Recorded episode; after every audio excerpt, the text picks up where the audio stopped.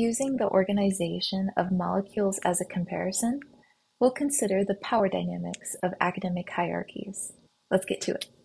In the natural world, hierarchical structures are crucial in organizing and transferring energy and resources.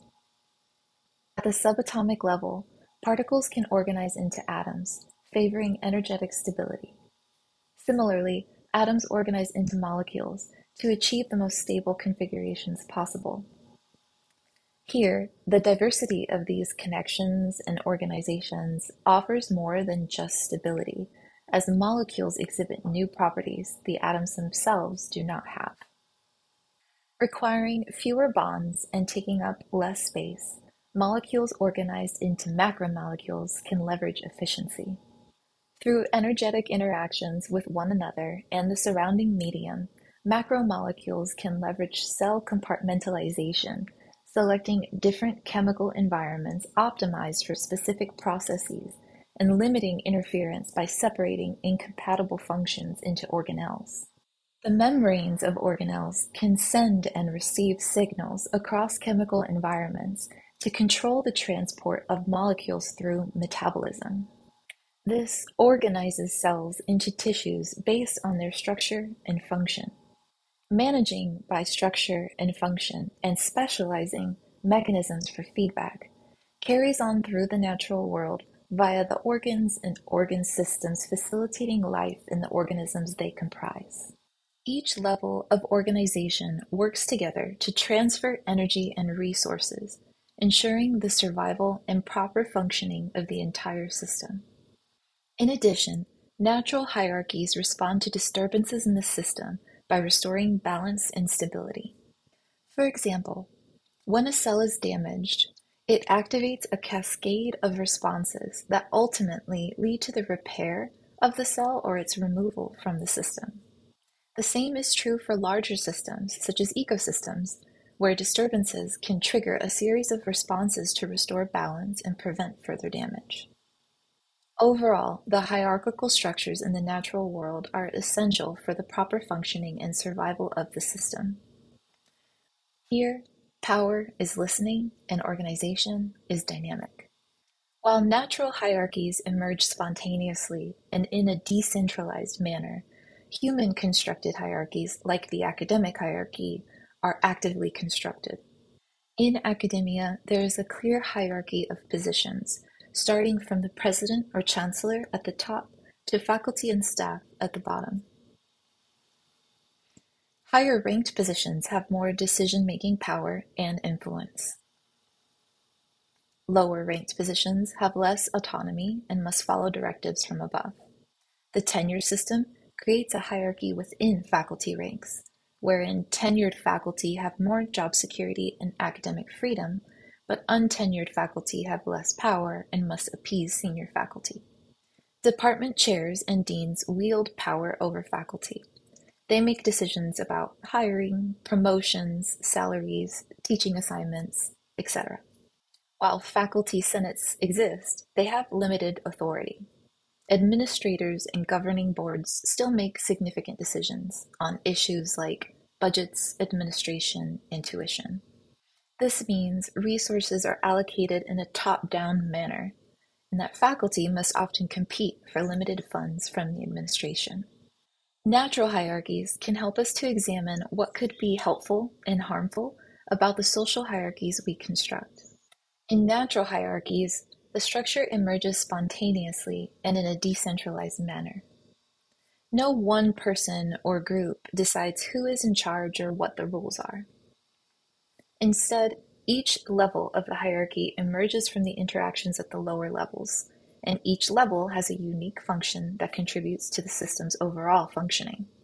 This decentralized structure resembles how atoms and molecules interact to self-organize to form complex biological networks.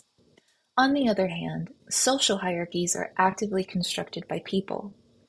Hierarchical ranks are often based on wealth, status, education, or job position. This can lead to a concentration of power at the top of the hierarchy and a lack of representation or voice for those at the bottom. Decentralized, spontaneous hierarchical structures facilitate robust function, allowing diverse perspectives and ideas to be incorporated into the system. This diversity ensures that the system can adapt to changing circumstances and remain resilient. In social hierarchies, a concentration of power at the top results in a rigid system resistant to change. This lack of flexibility can make the system vulnerable to disruptions or failures and difficult to reform. Social hierarchies can be, and often are, oppressive, as they can perpetuate systems of inequality and discrimination. Hierarchies in nature have evolved over millions of years to optimize the functioning of a system. In contrast, human hierarchies often benefit the few at the expense of the many. While there are exceptions, those at the top of the hierarchy often maintain their power and privilege, while those at the bottom struggle to advance or have their voices heard. This can lead to a lack of diversity and inclusiveness within the system, ultimately harming the whole. The historical influences and perceived benefits of hierarchical structures in academia can help us to understand why they exist today. Many early Western universities were religious institutions with hierarchical church governance. Tenure systems evolved from medieval guilds and apprenticeships. As universities grew, hierarchy helped coordinate complex operations, offering transparent chains of command to facilitate decision-making. Hierarchy provided stability and standardization across large institutions with diverse functions. While hierarchies provide some coordination benefits, those at the top levels benefit most from the concentration of decision-making, authority, and control over their resources, which, more often, has the most impact on those at the bottom levels. To promote a more just and equitable academic system, science educators can introduce alternative structures that distribute power more evenly. In democratic governance, faculty, student, and staff councils govern major decisions collectively through voting and consensus processes. This distributes power more evenly. In cooperatives, faculty-run co-ops can share resources, teaching duties, grant funding, and administrative roles. This reduces hierarchy and competition. For peer networks, professional learning communities can be organized non-hierarchically around shared interests and goals. This way, knowledge is produced and shared laterally. Via open access, freely accessible public knowledge banks, journals, and conferences can allow for open knowledge sharing. This reduces gatekeeping and exclusion. Community programs where students and academics partner with local communities on research, internships, and social projects can break institutional isolation. Practicing restorative justice, conflict resolution practices can be based on healing harm, taking accountability, and strengthening relationships, an alternative to punitive discipline. Examples of these initiatives can serve as inspiration. The Zapatista autonomous schools in Mexico promote indigenous culture and knowledge. Small experimental colleges like Hampshire pioneer egalitarian models. Community review and open science movements decentralize scholarly evaluation. Activism resists hierarchical practices through sit-ins and strikes.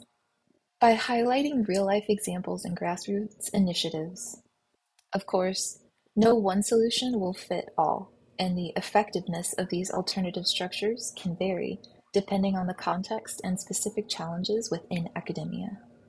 There are opportunities to take action within the academic hierarchy. For tenured faculty, use tenure protection to speak out against unjust policies and practices. Advocate for better treatment of adjuncts and junior faculty.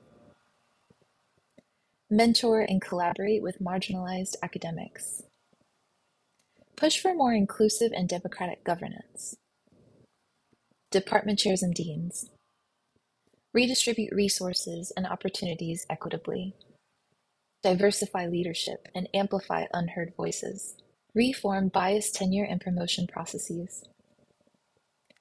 Adopt egalitarian and participatory management practices. Junior faculty. Unionize to gain collective bargaining power. Build solidarity networks across hierarchies and disciplines.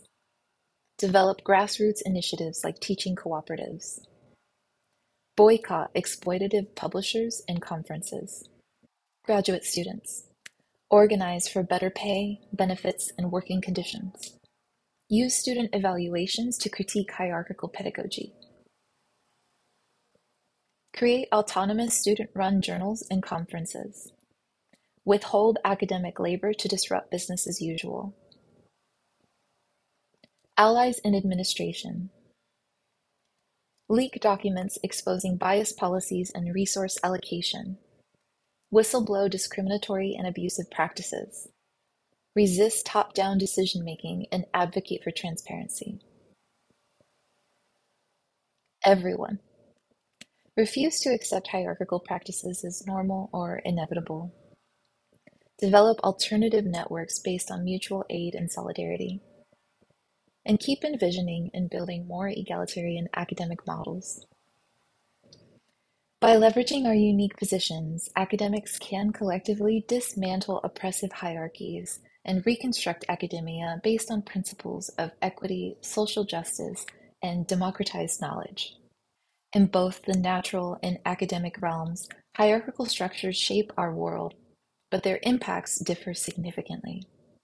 By understanding the science behind natural hierarchies and critically examining the academic hierarchy, science educators can inspire students to question and challenge prevailing structures. Science educators can be empowered to create a more just and equitable future by engaging in discussions and exploring alternative models. Thanks for watching. Make sure that you subscribe to our newsletter so you don't miss future topics and updates. Have a great day.